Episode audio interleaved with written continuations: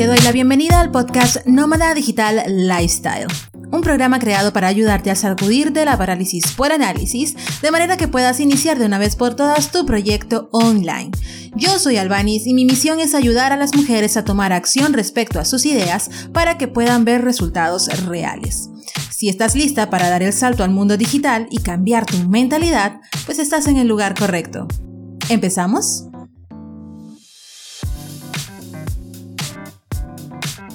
Hello, hello. Bienvenidas nuevamente al podcast Nómada Digital Lifestyle. El episodio de hoy es patrocinado por Bluehost, que a mi parecer es el mejor espacio donde puedes hospedar tu blog, tu tienda online y es 100% confiable y compatible con diversas plataformas incluyendo WordPress. Yo lo uso y es el que recomiendo para que puedas lanzar tu proyecto online. Puedes ir a albanishill.com barra Bluehost, esto es B-L-U-E-H-O-S-T, Bluehost, para poder adquirirlo. Y adquieres de una vez el hospedaje y el dominio, te lo obtienes de manera gratuita si es tu primera vez utilizando esta plataforma. Y así podrás tomar acción de una vez por todas. Además de que es súper fácil el poder configurar el WordPress con Bluehost. Ya todo viene casi que de manera automática. Así que albanishill.com barra Bluehost para empezar. Ahora bien, en el episodio de hoy voy a estar hablando acerca de algunos consejos de organización para Girl Bosses. ¿Y quiénes son esas Girl Bosses? Pues esas mujeres que llevan a cabo diversos proyectos y metas, no solo a nivel de negocios, sino también en diversos aspectos de su vida. Y es que no se trata de que te falten horas en el día, sino de lo que haces con las mismas.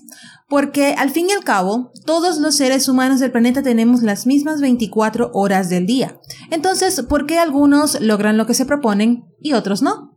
La respuesta es bastante simple y es que no solo planifican y organizan sus días, sino que también toman acción. Así que agarra papel y lápiz y empieza a anotar estos consejos que te voy a dar el día de hoy en este episodio para que puedas ser una persona más organizada y sobre todo productiva.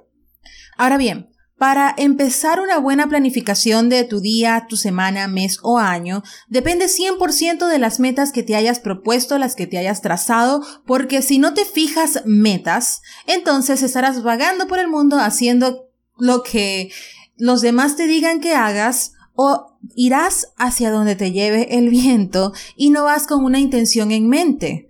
He visto muchas personas que no organizan bien su día y empiezan haciendo una cosa, no la terminan, se colocan a hacer otra y esto va así en el transcurso de todo el día y obviamente esto es algo negativo para la productividad. Entonces, ¿cómo logras organizarte de tal manera que puedas cumplir con lo que te propones? Pues eh, primero que nada, empieza tu día con intención, con atención plena y con presencia mental. Esto es lo que normalmente se conoce como mindfulness, que básicamente es estar 100% presente, no solo físicamente, sino también mentalmente. Empezar el día con una actitud de agradecimiento, pero una genuina actitud de agradecimiento, escribiendo, orando, meditando, leyendo, etcétera. Cualquier cantidad de cosas que puedes hacer que pueden mantenerte con una actitud positiva y mantenerte en el presente 100% plena, pues esto es lo que te va a ayudar a iniciar tu día con intención porque estás consciente de lo que estás haciendo y vas a estar enfocada en lo que quieres lograr. Esto te ayuda a iniciar tu día con dirección y propósito, no corriendo porque te levantaste tarde, tienes que hacer el desayuno, salir corriendo con el niño o la niña al colegio, etcétera, etcétera, etcétera. Hace poco estuve hablando con una amiga emprendedora acerca de este tema de empezar el día con intención, dedicando tiempo al desarrollo personal para poder incrementar la productividad y empezó a poner en práctica algunas de las cosas que le estuve recomendando. Y me dijo que empezó a hacer yoga y que eh, escucha un podcast de afirmaciones positivas y esto la ayudó inmensamente a enfocarse. Cosa que ella no necesariamente tiene que estar haciendo un montón de actividades en el transcurso de su primera hora de la mañana, sino que sencillamente enfoca su energía en dos actividades muy precisas que la ayudan a enfocarse. Eso es lo que puedes hacer tú para poder iniciar tu día con buen pie. Si vamos al caso y estudiamos la vida de grandes emprendedores, la gran mayoría de ellos tienen una rutina de mañanas. Entonces, tu misión sería, lo primero que tienes que hacer es iniciar tu día con intención desarrollando esa rutina de mañanas que debes tener para poder tener dirección y propósito en el transcurso del día. Lo siguiente es planificar tus tres actividades más importantes que tienes que hacer en ese día, sí porque sí. Para que puedas definir si tu día ha sido productivo o no, por el simple hecho de que hayas cumplido estas tres tareas específicas o tres objetivos específicos que te propusiste para ese día. Generalmente recomiendo que hagan esto cada semana, es decir, que se planteen una planificación semanal donde coloquen tres tareas importantes para hacer cada día de la semana. Hazlo entonces eh, diariamente si esto no se te da, si no puedes hacerlo de manera semanal, porque te cuesta muchísimo organizarte de manera semanal, pues hazlo diariamente y cada noche, antes de ir a dormir, revisa cuáles son las actividades que tienes que realizar al día siguiente.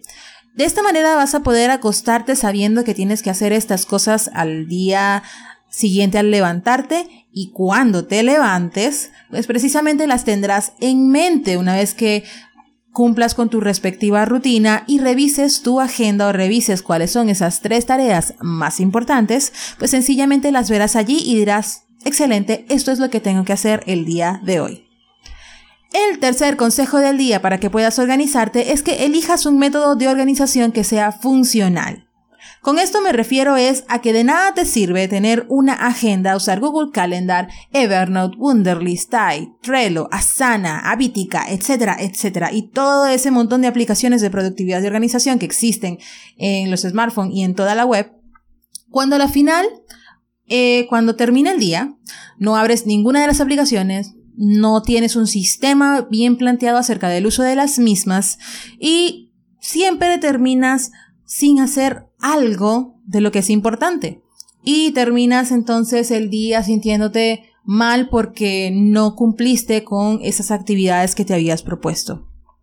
Si lo tuyo es la organización analógica, es decir, con una agenda de papel, pues usa una agenda o una libreta que sea pequeña que puedas llevar contigo a todos lados y que la revises de manera constante, en cuya libreta o agenda pues te sirva para anotar tus ideas y no solo tus tareas, y que se convierta en tu segundo cerebro para que no olvides absolutamente nada.